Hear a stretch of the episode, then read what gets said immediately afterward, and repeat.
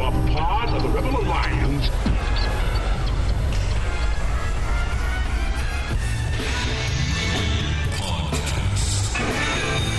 The idea of this podcast is simple discipleship. We want to bring the gospel message about how to interact with your coworkers, your culture, your friends, everyone around you in a biblical way, which is, in essence, discipleship. What did Jesus do when he came to this earth? He took the devil's stuff. The Bible actually teaches that the world is becoming increasingly covered with the knowledge of the glory of God. That should change everything in the mind of a Christian.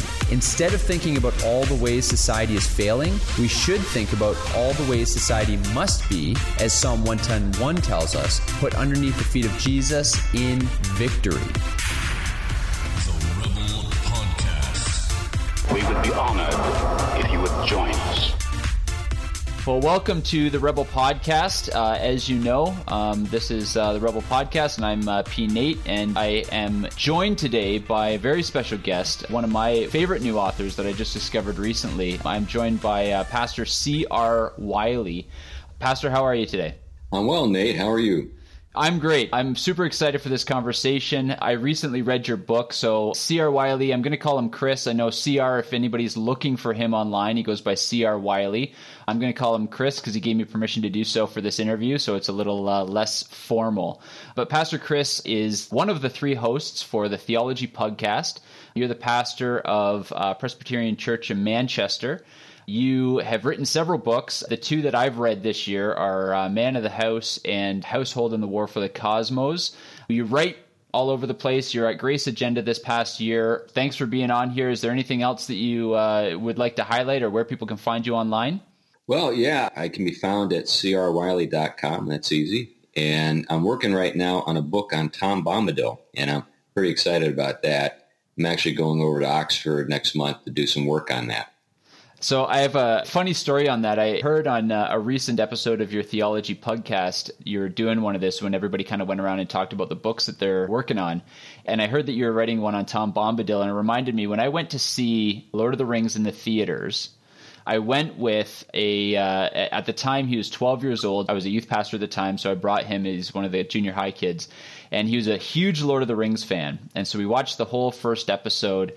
And, you know, there's some romantic scene in the movie that they kind of elaborated for the movie that wasn't in the book. And the theater's quiet at a moment when the, when the audio is low. And he says, we gave up Tom Bombadil for this. he's right. He's right. Yeah, absolutely. So I'm looking forward to that book. I'm excited about it. But what I wanted to talk about today was primarily your book, Household and the War for the Cosmos, which was uh, published by Canon Press. That came out earlier this year. Yeah, it came out in June of 2019, so we're in 2020 now. So yeah, but uh, yeah, less than a year ago. Yeah, and it was phenomenal. And so thank you so much for it. I listened to a talk that you did at Grace Agenda called uh, Make Men Pious Again, and I appreciated the title. I thought it was witty. But why don't you start with a key component to the book, and that is piety? What is piety and how is it different from for those of us who even read the puritans we're used to the word but what i so appreciated about the book was that you said that even by the time it had found Whitefield and, and some of the other puritans it had kind of lost some of its meaning. So when you use the term piety and wanting to make men pious again how do you mean that? I mean it in the way that all of the uh, christians in the first century would have understood it. Kind of put it simple. So uh, Pia, pius, which is the Latin that uh, we get the word piety from. Pius was a uh, social virtue that was a very important one in the uh, years of the Republic, and then obviously I'm referring to the Roman Republic at this point. But by the time that we come to the empire, which would be the first century where the church is growing and getting to evangelize throughout the empire, there was a revival of piety that had been encouraged by the emperor. So Caesar Augustus comes into power after the civil wars and the place is a mess. The empire is in bad shape. And so he wants to recover what's been lost, which was this social virtue known as piety. Piety wasn't, you know, a little old lady with her crocheting and, you know, her uh, you know, my utmost for his highest on her lap, you know, in her with her cookies and tea. It was a, a very virile virtue. It was a virtue that was exemplified in the persona of Aeneas. And if a person is familiar with Aeneas, they probably know about it because of the uh, the Aeneid, the uh, the great epic poem by Virgil. But the reason why it was important to Romans is because Aeneas was considered the father of the Roman people. And as folks who know the story are familiar, the Aeneid's about Aeneas fleeing Troy with his family. So he's a Trojan.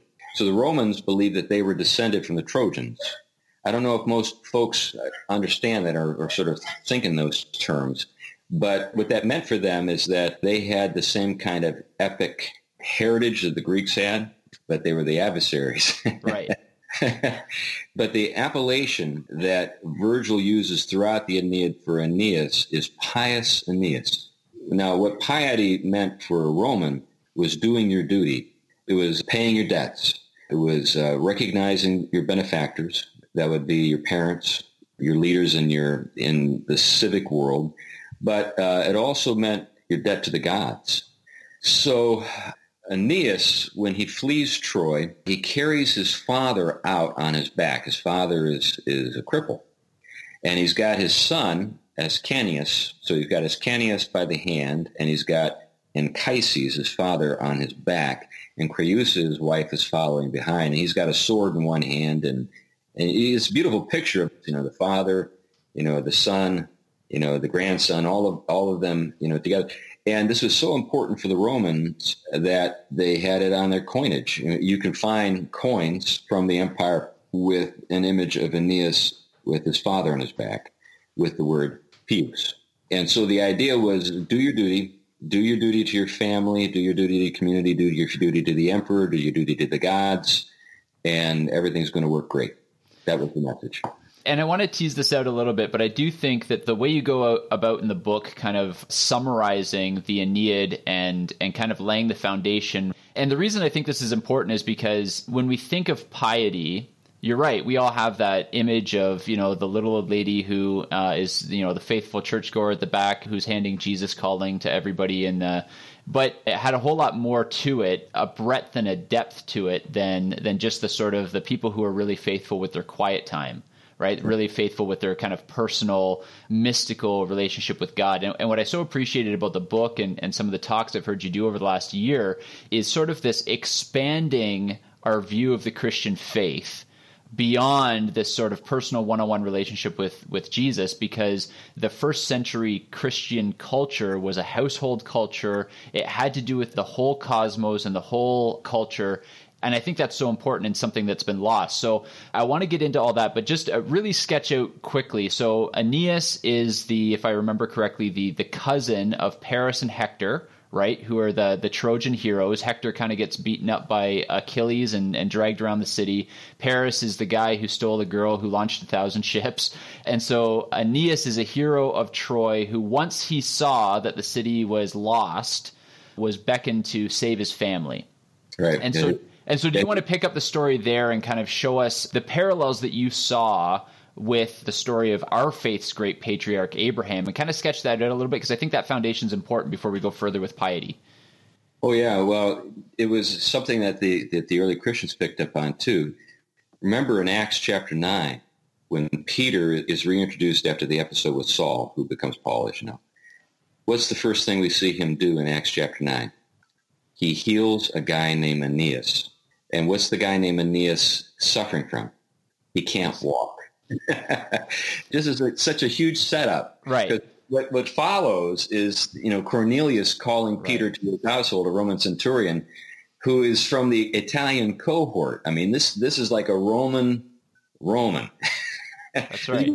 any more Roman than this guy Cornelius, and he's lost faith in his traditional way of life. That's why he's a God-fearer. That's why he's honored by the Jews. That's why he's so interested because he's become a believer in the God of Israel. Right. But this whole thing is, what you have there is a picture of, of Rome. Now, if someone were to say, "Is are you saying that that episode is just a literary device and didn't actually happen with with Aeneas?"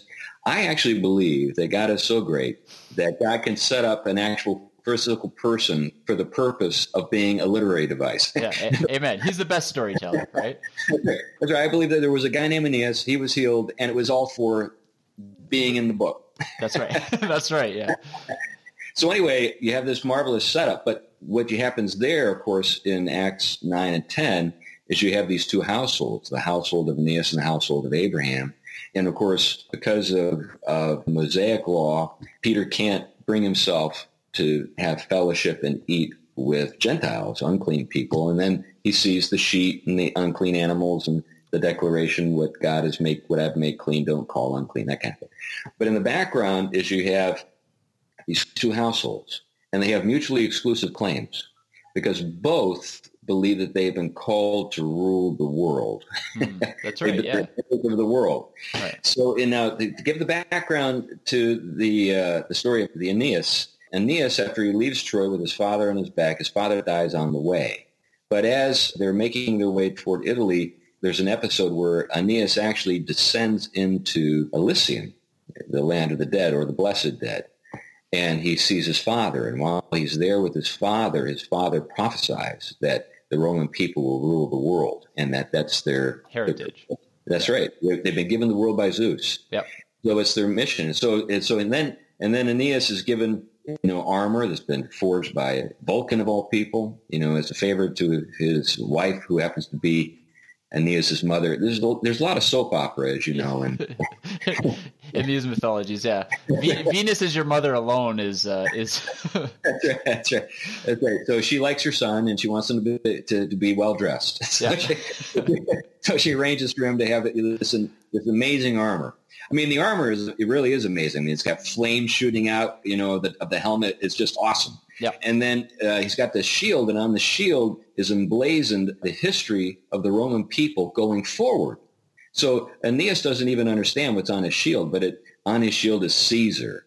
You know, on his shield is all the great Roman generals, you know, that are going to wage war for Rome and subdue the world and bring peace to the world, the Pax Romana. That's the calling of Rome, to bring peace to the world, unify the human race under a single political entity. So now you got these uh, ornery Jews who have a different story. And their story is, you know, the story of Abraham. And Abraham is given a promise. And his promise is not just for a land, but for, you know, something much larger. It's something that we see in the New Testament is a promise that includes the world. And so with regard to that, faithful Jews saw themselves as the heirs of the world in the same way that a Roman would think of himself as the heir of the world. So you have these competing household, these two households, these two polities, these two visions, these two understandings of the cosmos. Now, what, what they had in common is they both believed in a cosmos in a way that we don't really think about today. They believed that there was an upstairs and there was someone in charge. They just disagreed about, and with, with regard to who was in charge. right. that, that was that was the disagreement. Yeah. So you have these two visions for the future, and I love the imagery. I mean, the imagery we could talk about all day of of Aeneas putting his father down and bearing up his shield that has, you know, the story of his children and children's children's children. There's all kinds of great stuff there. It's interesting, you know, you look at some of the the clash even in the early church that we sometimes miss, right? When you when you hear the early Christians declare Jesus is Lord, it's a declaration that Caesar is not Lord because Caesar is Lord was the anthem, right? That's what you you needed in order to be be uh, buying and selling in the marketplace and all that kind of stuff. So there really is a clash between these households, but the understanding of of piety was a sort of foundational thing that the Christians I think picked up on and that would be the understanding to which Paul is preaching and teaching. And so he comes into Ephesians, right? And there's there's that other set of armor which you go through uh, so well in the book, and I, I loved it. As an English nerd with uh, an English degree hanging on my wall that's doing nothing else but hanging there looking nice, I loved reading it, and it was very very enjoyable. But talk a little bit about so you have this clash between the house of Abraham and the house of Aeneas. And in that clash, you have a shared understanding, as you said, of what the cosmos was and uh, sort of a, a man's responsibility, if he is to be a pious man, to that cosmos. And just to jog your memory, I, I loved the phrase you used how kind of the man of the house is the middle manager of the cosmos, right? That he's the, stands as this representative. So take that a little bit and talk to us a, a little bit about why, when we're reading Paul, we miss so much about this because we don't have the same foundation. When you noted earlier that in the early church, the statement Jesus is Lord was a very incendiary statement. It was something that had political ramifications. That's lost on us. Yeah. We think about this in terms of Jesus has got, you know, he's sitting on the throne of my heart kind of stuff. Right. Now that's important. Yeah. You know, I, I'm not I'm try- trying to play that down. You know, Jesus is actually not just in your heart. what? That's that's right. He, he's seated at the right hand of the Father, and that is that's huge. So within the Roman world, there were images of the emperor seated in heavenly places, surrounded by you know heavenly attendants, the gods. yeah, that's right. You know, so it, what it implied is that he was the son of God, and that he was ruling. So when, when Christians said Jesus is seated at the right hand of the Father, it was a direct challenge to the emperor. Right. But uh, getting to your point about piety, Christians and Romans, again, in terms of the basic structure of things, didn't disagree so much. It was what, what they disagreed about was who was in charge and what and who was to be glorified. That was the issue. So a father in a Roman household was a, a middle manager. He represented heaven. He represented the city in his household, and then he represented his household to heaven and to the city. Same thing in the Christian world. A father represented his family in the church. That was this Christian polis, Right. right? That's why they were the ones who were supposed to speak. They were speaking for their houses. Right. So, like when we think about you know the, the uh, you know the direction or the directives uh, to women not to speak in church, it wasn't a misogynist kind of thing. It'd be the sort of thing like if I went to the state house in Connecticut and I just sat down next to my representative for the town of Town, and then he rose his hand, raised his hand, you know, to speak on behalf of our town. I pulled his hand down and I got up. He said, you know, hey, no, Right. you know, I want you to know I don't agree with this guy. Right. know, I, I, I'm going to speak for myself here. They'd, they'd escort me out Yeah. and no one would think anything of it. They would say, well, hey, man, the guy was out of order. Right. What Paul is saying is, is women, you're out of order. This is a household that is being represented by your husband. You know, if you want to talk to him about what your household should do, talk to him someplace else, you know, and, and work it out That's right. so that when he comes in, he, he reflects your insight as well as his own, you know, that so forth. That's right. So that all has to be kept in mind, and nobody gets that today because we have this individualistic, you know, this understanding that, you know, there's this immediacy. What does the word immediate mean? It means no mediator. We have no mediator between us and the pastor or between us and, you know, whatever. You want direct access, no mediators. Uh, we don't like middlemen. But in the cosmos, there are lots of middlemen. the cosmos is all about the middlemen. That's right. And, and so there's Christ at the at the top, and he's bringing everything into subjection. All the middlemen are being brought into subjection. And how this has a very masculine and sort of virile component, and that's been lost. Well, let me put it this way: if you if you think about the film Gladiator, which a lot of guys, guys love, Yep. I mean, it's, that opening scene is awesome. Maximus was the ideal of piety in the empire. That's right. He loved his wife. He loved his child. He did his duty. You know, he just he just wanted to do his job and go home. That's right. Yeah. In fact, that was all he wanted. He just wanted to go home. yeah. There's even a, an element there, right, when uh, Caesar tries to give Maximus sort of the reins of the Republic. There, there's something to that, right? As the soldier who had done his duty, who is who is going to go and retire to farm life, would be given to him, so that it wasn't taken over by bureaucrats, right? yeah. Am I yeah. getting that right? I, I think there's. Oh yeah, yeah, and and that's and that, what you see actually sort of recapitulated there is the story of Cincinnatus, who it was you know a great uh, figure during the, the Republic before the Empire. Okay. So this is back like 400 years before the Empire. So people thought about Cincinnatus much the way we think about George Washington, because actually people thought called George Washington the American Cincinnatus Oh, because because when he was done, he'd served as president. He said, "I want to go home now." Hmm. And they said, "No, we want to make you king." He said, "No, I want to go home." Right. So he like Cincinnatus. And so, like when I was at the Smithsonian, there's actually a statue there of George Washington. I, I think it was made in the 19th century, and he's in a Roman toga and he's seated, and it says the American Cincinnatus. Interesting. There you go. So, but but they, basically, the idea was that you didn't want a, a bureaucracy, you didn't want a standing army, you didn't want vested interests in a kind of uh, you know centralizing power. Right. The Romans did everything they could think of to try to keep that from happening. It eventually happened. Yep. And, and it, the same thing's true with us.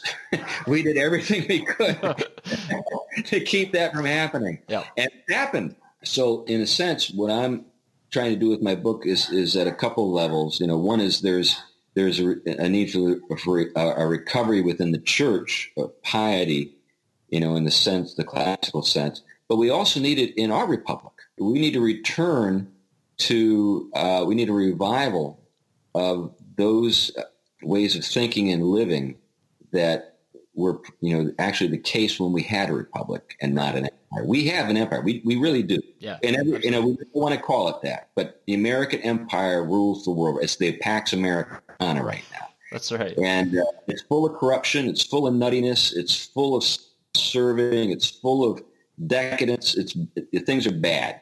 Yeah.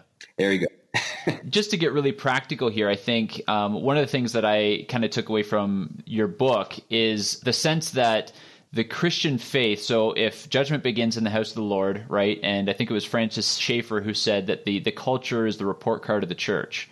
And so we've had this Christian faith that has been primarily individualistic. It's about me and Jesus and, and no one else, right? It's almost we've gone back to the sort of monastic faith that Martin Luther was trying to escape from. And with that comes this this rise of a theology of escapism that this world is is going to hell in a handbasket, that the faithful are going to be taken off of it before it does. And this is the theology that we have been living in primarily for, for the better part of a century in the Western world. And so with that comes a sort of as long as I'm okay with Jesus, then life is good. But the recovery of piety would say that no, no, no, you owe debts, right? Jesus paid your once and for all debt before the Father, but you are responsible to your king, right? To your country, to your church, to your neighborhood, to your family, to your children, to your children's children. And there's this sort of selflessness at the center of piety that I think was very convicting for me when I read the book. And I, I, I started looking at my neighborhood differently and my neighbors differently because I represent my household between, in, in, in a lot of ways, between them and God, right? There is a gospel that needs to get to them. And as a, a man trying to be pious in my neighborhood, I'm responsible for that. So are there some practical implications that you found as, as this has been you know rummaging around in your mind since you've been writing this book with your because you're a pastor uh, with your people? What are what are some of the practical implications that you've seen? Well yeah that, that's a great summary and i think you've done a really good job with it. I think you know when we think about debts you know christ has paid the debt for us but we have been purchased. We belong to him now. That's right so he's paid the debt that doesn't mean we're, we're debt free I mean, That's we, right. we owe him everything right yeah so, and then, then this sort of, uh, it should seep out into all these other relationships. If you really appreciate that and you, and you recognize the world that we're blessed to live in as a place to exercise dominion in to the glory of God and that it has a future, you know, when we think about Romans chapter 8, I don't know what those, you know, people who think that the world is, a, you know, going to, into the trash bin, you know, do with Romans 8, you know. couldn't tell you That's right. So it has a future, and obviously there's a new heaven and a new earth. So there's a transformation, right? And that transformation is not up to you and me. Nevertheless, we're to be faithful, you know, in the meantime, and work to proclaim Christ in every sphere of life, as Abraham Kuyper, you know, beautifully, you know, sort of lays out, mm-hmm. And to declare to people not that Christ will be Lord but that he is. That's right. You know, and it's because of who he is and what, what he did. But in terms of what that means in, you know, in our lives, I think where I've begun, you know, my work and sort of working this out is in the household because I think, you know, that's the, the most immediate, you know, if you think concentric circles, That's the most immediate sphere in which I can exercise dominion, godly dominion. Now, of course, there's me, you know, I, my own life, bringing my life into order and subject to Christ.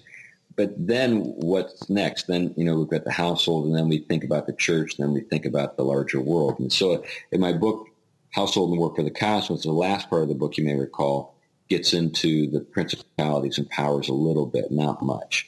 My new book on Bombadil actually will get into that. It's actually sort of, you know, people wouldn't necessarily see it, see it that way. But I, when I think about Bombadil, I think that Bombadil, and I really do believe this is what Tolkien was up to, and he gives some hints in his letters. He was trying to show what Adam's lordship would have looked like if he had not fallen.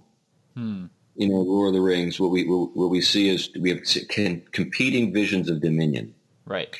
Saruman and Sauron are domination. And we have like Aragorn and Gandalf, but actually most sort of paradoxically and completely Bombadil. Hmm. At the very end of the Lord of the Rings, when, when Gandalf's work is done, he says, I need to go visit Bombadil and have a long talk. Right. now, what's that all intended to, you know, you know, what does that imply? Well, when it's all done, when the, the victory is completely won and everything has been resolved, we reach, we reach denouement, the, the, the, denouement, as we say, you know, we English, we, you know, we take a French word and we make it, you know, an English word. but what, what we get is you get the resolution. You know, and this is why people say, well, you know, heaven be boring, you know, because we want everything. No, it'll actually look a lot like Bombadil. it'll look like that and it looked like you know Bombadil and Goldberry. They're having a great time. Yeah, so but, good, uh, in fact. Yeah, that's that's right. But you know, you notice with the Bombadil stories, Bombadil is not irresponsible. He delivers the, the hobbits twice, once from Old Man Willow and once from the Barrow-wight. Right. That Barrow-wight scene is reminiscent of the resurrection. If you go back and read that story with the resurrection in mind, there are all sorts of clues that tell you that's what Tolkien had in mind.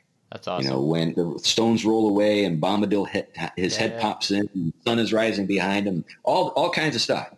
Then he, he casts the Barrow-wight into hell. Go back and look at that scene and see how he does it. It reveals that Bombadil is the most powerful creature in Middle Earth. he, he's more powerful than Sauron. He has the ability to damn a soul to hell. Right. And that brings up the idea that I think is often lost on us hmm. is that we will judge the world Paul says this in an offhanded way. He's chastising Christians. He's saying, yeah. you go to court? Don't you know you're going to be judging angels? Right. And he says that like like it's obvious. And, and you and I read that and say, what? yeah. Where's that letter? Right. Where did he lay this all out? Yeah. I want to read that book. Yeah.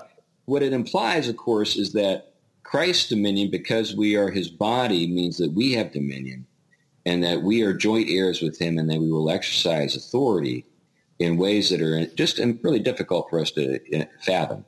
But in the meantime, we do our best. Like little kids who put on, you know, the, their parents' shoes. Yep. you know, they walk around and pretend to be dad and mom. Yep. I think that's where we are right now as Christians. But we, we're growing up into Christ, but we're also growing up into ourselves. There's a day when we will be able to fill those shoes mm. when we're glorified. Yeah.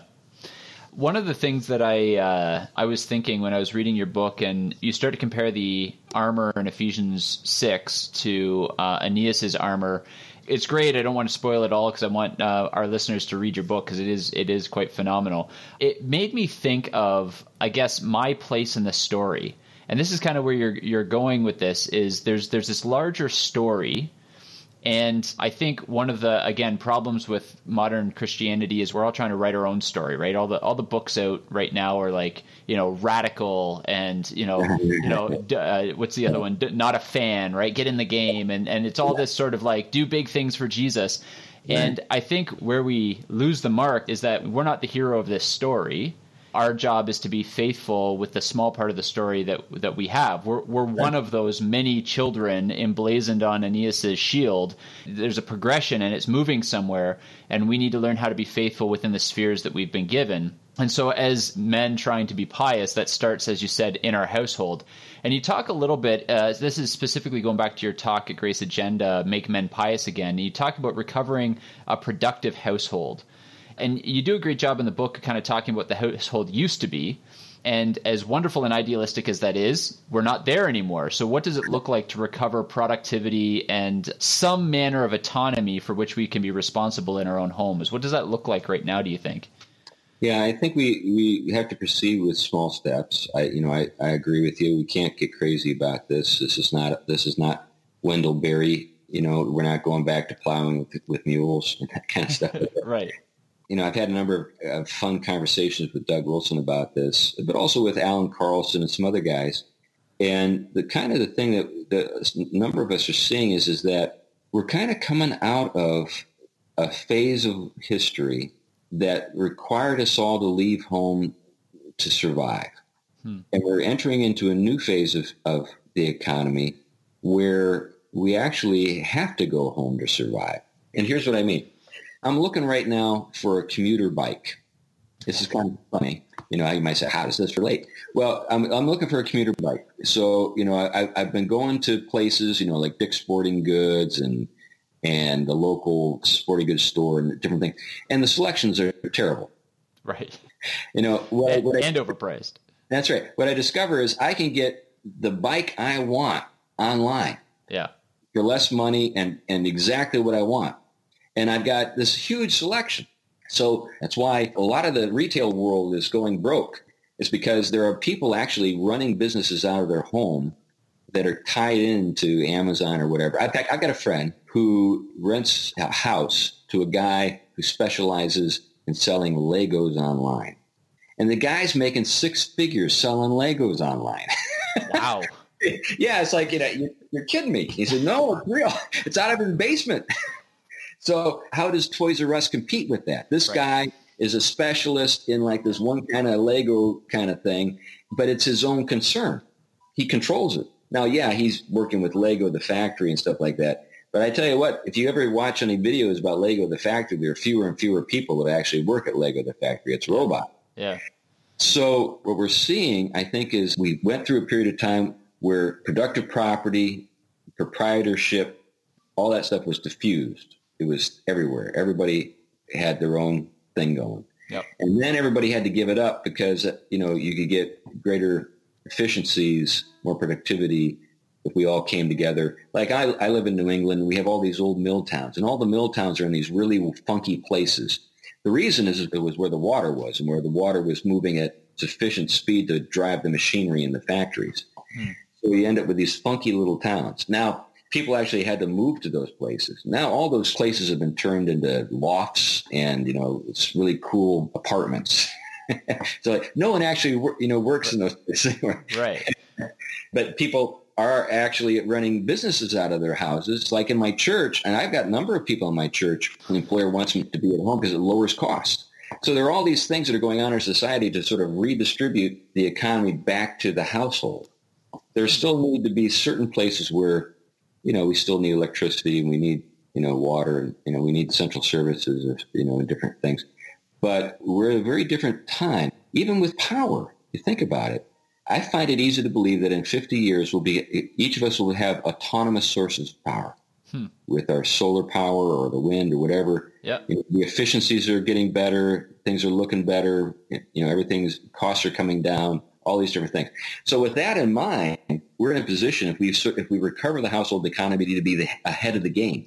So I've been talking with a uh, with an, an architect friend of mine, and we've been talking about maybe putting together a book of how to convert houses back to uh, working houses, you know, away from, you know, man caves in the basement, you know, and show kitchens. Yeah.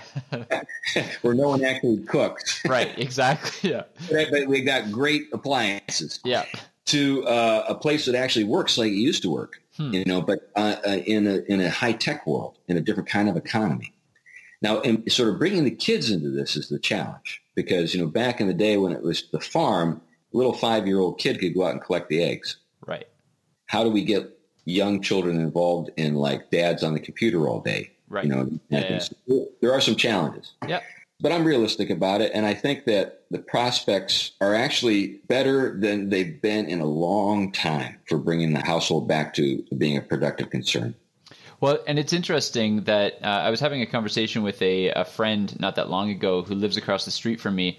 They're not Christians, and they're considering homeschooling. So they have a they have a little two year old, and they're they're considering homeschooling, but not for religious reasons, as most Christians do, but simply because of the way in which the public school system is pushing parents out of the equation and not because they disagree with sort of the LGBT agenda, which is what you hear all the time at Christian homeschool conferences, but they just don't like that. They want to be involved in their kids' education, and then on top of that, just the the actual quality of education is pretty low these days. So right. they're they're going into the idea of you know we're looking into private education, but we're we're even considering homeschooling. And it was one of the first conversations I had with a, a non Christian or Muslim who is considering this, and I just find it interesting that I think even among the secular world, there's a sort of a longing to recover some sort of productivity at home or some sort of centralization of the family because it's been under attack for so long, right? And so I think you even see the secularists starting to push back, or at least the, the level-headed ones. Yeah, well, I, I, think that's absolutely right. You know, it's only there's only so many times that homeschoolers can win the national spelling bee before people start to know. that's right. so I think there's the, the, performance. You know, homeschoolers are getting into Harvard, Yale. You know, all those all these places. No one even blinks anymore. No. Back in the day, you know, I remember when it was still kind of funky and weird to homeschool. You know, the people who pioneered it, the people who really did the the hard work in the early days were the hippies. Yeah. This is something that people don't remember. Yeah. But it was the hippies that wanted to, to homeschool because they thought that the schools were too conservative. like when I lived in Cambridge, I lived in Cambridge between Harvard and MIT for about a decade. There were two homeschooling associations in Cambridge, the Wacko Progressives and the, the Christian one. Wow. and we both thought the public schools in Cambridge were awful yeah. So you played sports against each other. And... right. Right. But I hear what you're saying, and I and I and you know when we think about the household is is a you know is something that's a part of the creation. It's a creational ordinance. Yeah. It was something that we as Christians and non Christians share in common. Now, occasionally you'll get some crazy people who want to live in a kibbutz or you know, believe that, you know, we should all be communists and abolish the family. But no one really takes those people seriously. And, and, and when, and when they actually try to implement this, the stuff that they talk about, it just is, it's ugly and horrendous and people are traumatized and yep. then everybody goes home again. so uh, I think that you're right. I think that this is a place where we can make common cause with some of our neighbors, understanding that there are going to be some places where we disagree. They're going to order their households by their God. Mm-hmm we're going to order our households by the, the Lord, and we'll see who wins. You know, right. It's, just, it's, yeah. It's, it's Elijah versus the prophets of Baal, right? right, right. Except we we might not take them down to the river and kill them afterwards. right.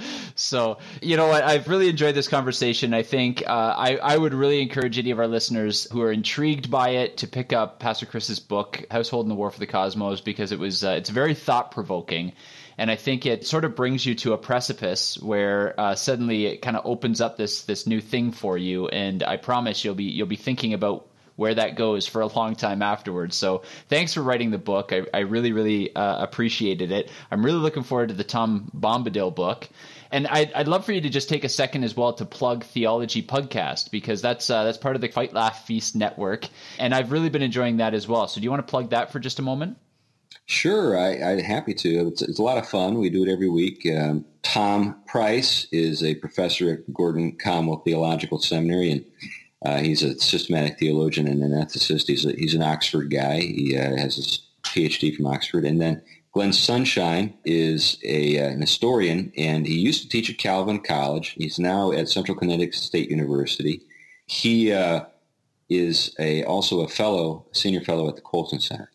So three of us get together every week, and we just kind of talk. We actually sit in a in a pub, and we have our microphones and we don't do any prep. It's just sort of all spontaneous. We just decided we're just going to let it go, let it fly, see what happens. We've been really surprised. I think we have like 10,000 listeners. That's this awesome. is what we've been told. You know, we, it's hard for us to believe, but we, we have almost every day, you know, we're getting emails and questions and stuff like that. we're terrible, awful at kind of keeping up with it because we, you know, we we have other things we do, and we don't have anybody working with us on this. So folks need to be patient with us. Essentially, one of us takes it, you know, the day, and we introduce the topic. Uh, so last week, it, uh, or actually this week, is divine simplicity. So that was Tom. He was talking about, you know, divine simplicity. The week before, we did a thing on intersectionality, and that was my week. And then the week before that, we did something on the Black Death. That was Glenn's week. So it's just whatever kind of like we want to talk about, whatever the, the you know the the person who's the you know in charge of the day, whatever he says, we're going to talk about. We talk about, and then one of us will make a little speech, and then we just all riff off of it. Yeah. And, and that's all it is. And it, it's generally about 50 minutes to an hour. Maybe we go a little over when we can't shut up.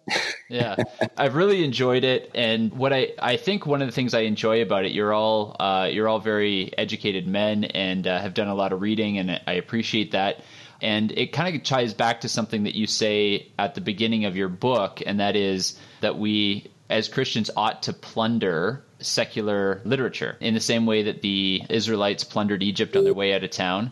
Um, that we ought to be able to plunder pagan libraries, and I appreciate that. Even as you guys are talking through history and your your knowledge of, of history and literature and everything is is quite substantial, and uh, and just seeing how you bring everything back to really your view of the cosmos and and the world in which God's created, and all truth is God's truth. So I really appreciate it. So just thank you for doing that and for making it available for us all.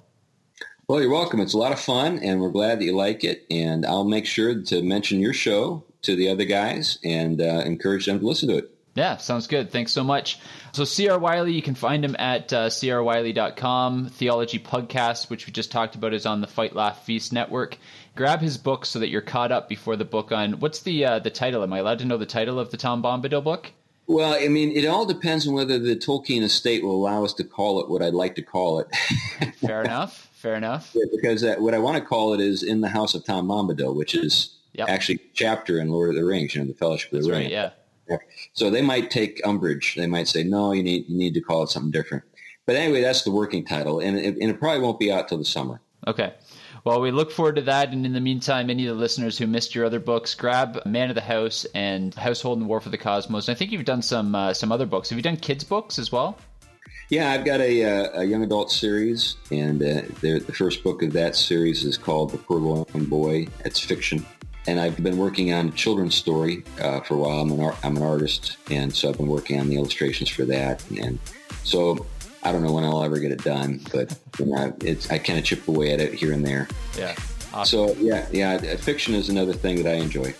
Hopefully, uh, this just introduces our listeners to you. I've been very edified by getting to know you and following your ministry and uh, and everything you're doing. So thanks for taking the time to be here. Uh, appreciate it, and uh, hope to talk to you again sometime soon. Well, thanks, Nate. Thanks for having me on.